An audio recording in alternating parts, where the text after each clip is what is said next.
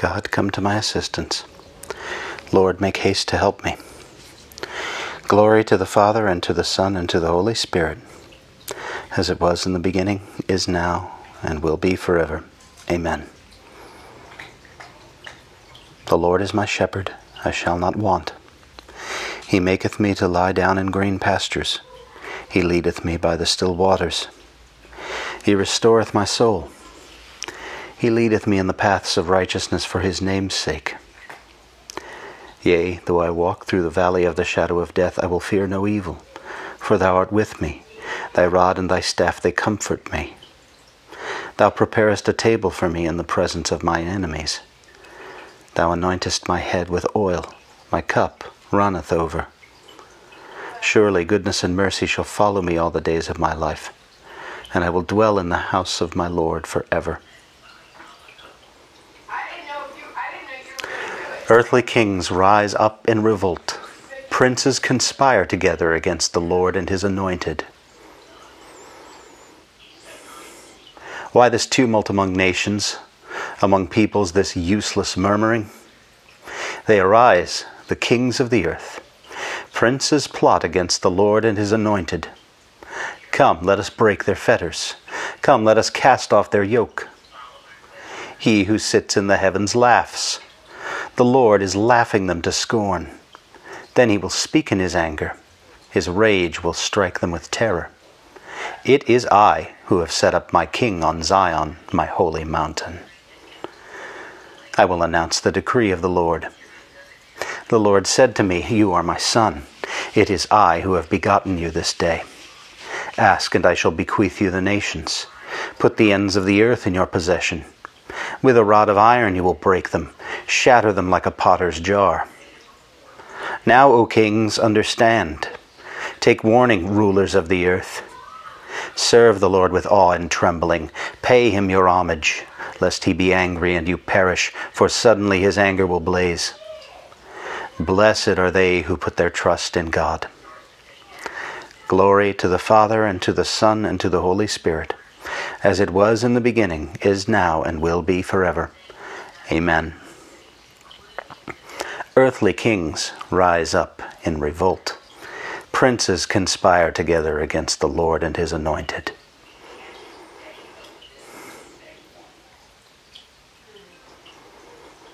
They divided my garments among them. They cast lots for my clothing.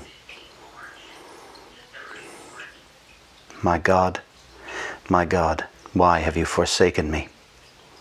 You are far from my plea and the cry of my distress. O my God, I call by day and you give no reply. I call by night and I find no peace. Yet you, O God, are holy, enthroned on the praises of Israel. In you our fathers put their trust. They trusted and you set them free. When they cried to you, they escaped. In you they trusted, and never in vain. But I am a worm and no man, scorned by men, despised by the people. All who see me deride me. They curl their lips, they toss their heads. He trusted in the Lord, let him save him. Let him release him if this is his friend. Yes, it was you who took me from the womb and trusted me to my mother's breast. To you I was committed from my birth. From my mother's womb you have been my God. Do not leave me alone in my distress. Come close. There is none else to help. Many bulls have surrounded me. Fierce bulls of Bashan close me in. Against me they open wide their jaws, like lions rending and roaring. Like water I am poured out. Disjointed are all my bones. My heart has become like wax, it has melted within my breast. Parched as burnt clay is my throat, my tongue cleaves to my jaws. Many dogs have surrounded me, a band of the wicked beset me.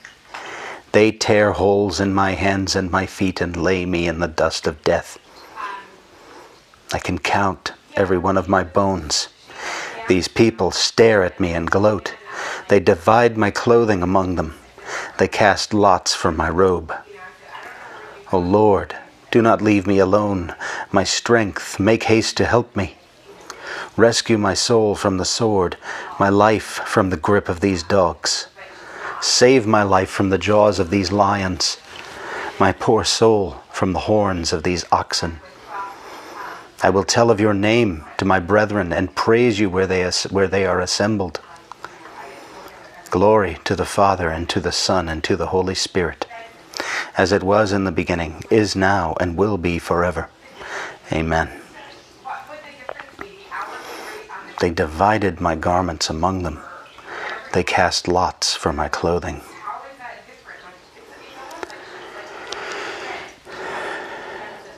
They sought to take my life by violence. O Lord, do not rebuke me in your anger. Do not punish me, Lord, in your rage. Your arrows have sunk deep in me. Your hand has come down upon me. Through your anger, all my body is sick. Through my sin, there is no health in my limbs. My guilt towers higher than my head. It is a weight too heavy to bear. My wounds are foul and festering, the result of my own folly. I am bowed and brought to my knees. I go mourning all the day long. All my frame burns with fever. All my body is sick, spent and utterly crushed. I cry aloud in anguish of heart. O Lord, you know all my longing. My groans are not hidden from you. My heart throbs. My strength is spent. The very light has gone from my eyes. My friends avoid me like a leper. Those closest to me stand afar off. Those who plot against my life lay snares. Those who seek my ruin speak of harm, planning treachery all the day long. But I am like the deaf who cannot hear, like the dumb unable to speak. I am like a man who hears nothing, in whose mouth is no defense. I count on you, O Lord. It is you, Lord God, who will answer. I pray, do not let them mock me, those who triumph if my foot should slip for I am on the point of falling, and my pain is always before me. I confess that I am guilty, and my sin fills me with dismay. My wanton enemies are numberless, and my lying foes are many. They repay me evil for good, and attack me for seeking what is right. O Lord, do not forsake me. My God, do not stay afar off. Make haste and come to my help. O Lord, my God, my Saviour. Glory to the Father, and to the Son, and to the Holy Spirit, as it was in the beginning, is now, and will be forever. Amen. They sought to take my life by violence.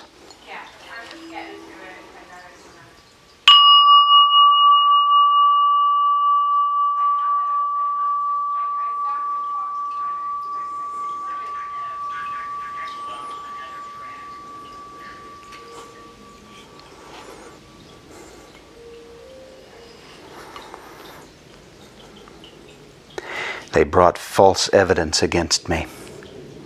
They were breathing out fury.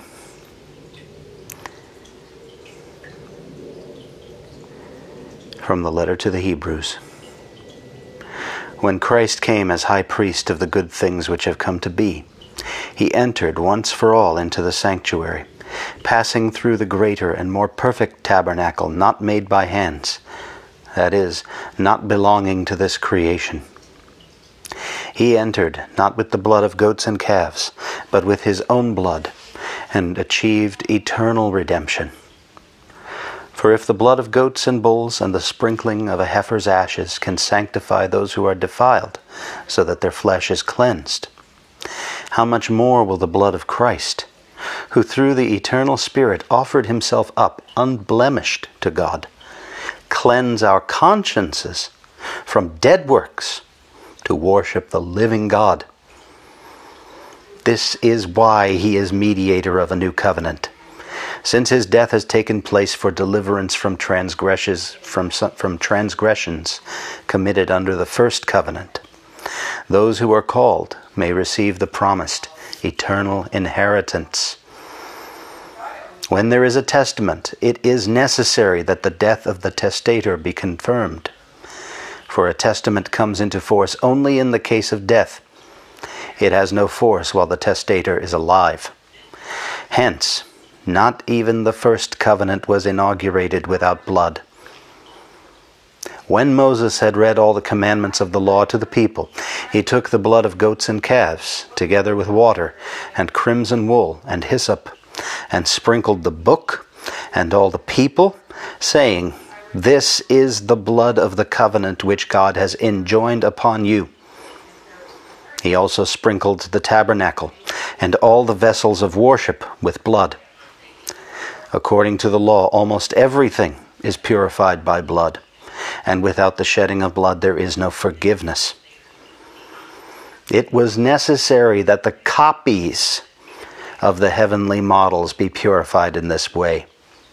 But the heavenly realities themselves called for better sacrifices. For Christ did not enter into a sanctuary made by hands, a mere copy of the true one. He entered heaven itself that he might appear before God now on our behalf. Not that he might offer himself there again and again as the high priest enters year after year into the sanctuary with blood that is not his own. If that were so, he would have had to suffer death over and over from the creation of the world. But now he has appeared at the end of the ages to take away sins once for all by his sacrifice just as it is appointed that men die once, and after death be judged, so Christ was offered up once to take away the sins of many. He will appear a second time, not to take away sin, but to bring salvation to those who eagerly await him.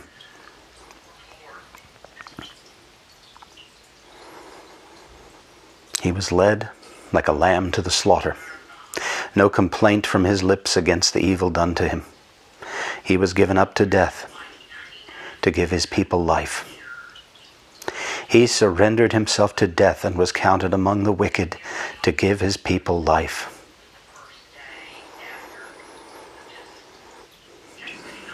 From the Catecheses by St. John Chrysostom, Bishop. If we wish to understand the power of Christ's blood, we should go back to the ancient account of its prefiguration in Egypt. Sacrifice a lamb without blemish, commanded Moses, and sprinkle its blood on your doors. If we were to ask him what he meant, and how the blood of an irrational beast could possibly save men endowed with reason, his answer would be that the saving power lies not in the blood itself but in the fact that it is a sign of the Lord's blood. In those days, when the destroying angel saw the blood on the doors, he did not dare to enter. So, how much less will the devil approach now when he sees not that figurative blood on the doors, but the true blood on the lips of believers, the doors of the temple of Christ? If you desire further proof of the power of this blood, Remember where it came from, how it ran down from the cross, flowing from the Master's side. The Gospel records that when Christ was dead but still hung on the cross, a soldier came and pierced his side with a lance, and immediately there poured out water and blood. Now, the water was a symbol of baptism, and the blood of the Holy Eucharist. The soldier pierced the Lord's side he breached the wall of the sacred temple, and I have found the treasure and made it my own. So also with the lamb. The Jews sacrificed the victim, and I have been saved by it. There flowed from his side water and blood. Beloved, do not pass over this mystery without thought. It has yet another hidden meaning, which I will explain to you. I said that water and blood symbolized baptism and the Holy Eucharist. From these two sacraments, the Church is born. From baptism, the cleansing water that gives rebirth and renewal through the Holy Spirit, and from the Holy Eucharist. Since the symbols of baptism and the Eucharist flowed from his side, it was from his side that Christ fashioned the church, as he had fashioned Eve from the side of Adam. Moses gives a hint of this when he tells the story of the first man and makes him expl- and makes him exclaim, "Bone from my bones and flesh from my flesh." As God took a rib from Adam's side to fashion a woman, so Christ has given us blood and water from his side to fashion the church.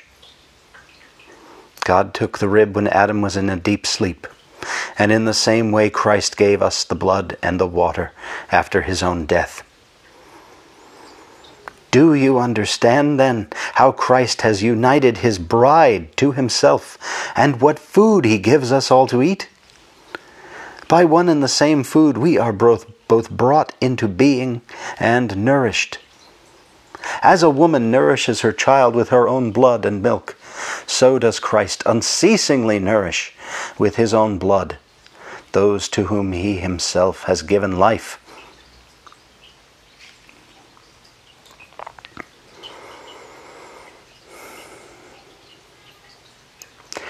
The price of your redemption was not something of fleeting value like gold or silver, but the costly shedding of the blood of Christ, the Lamb without blemish.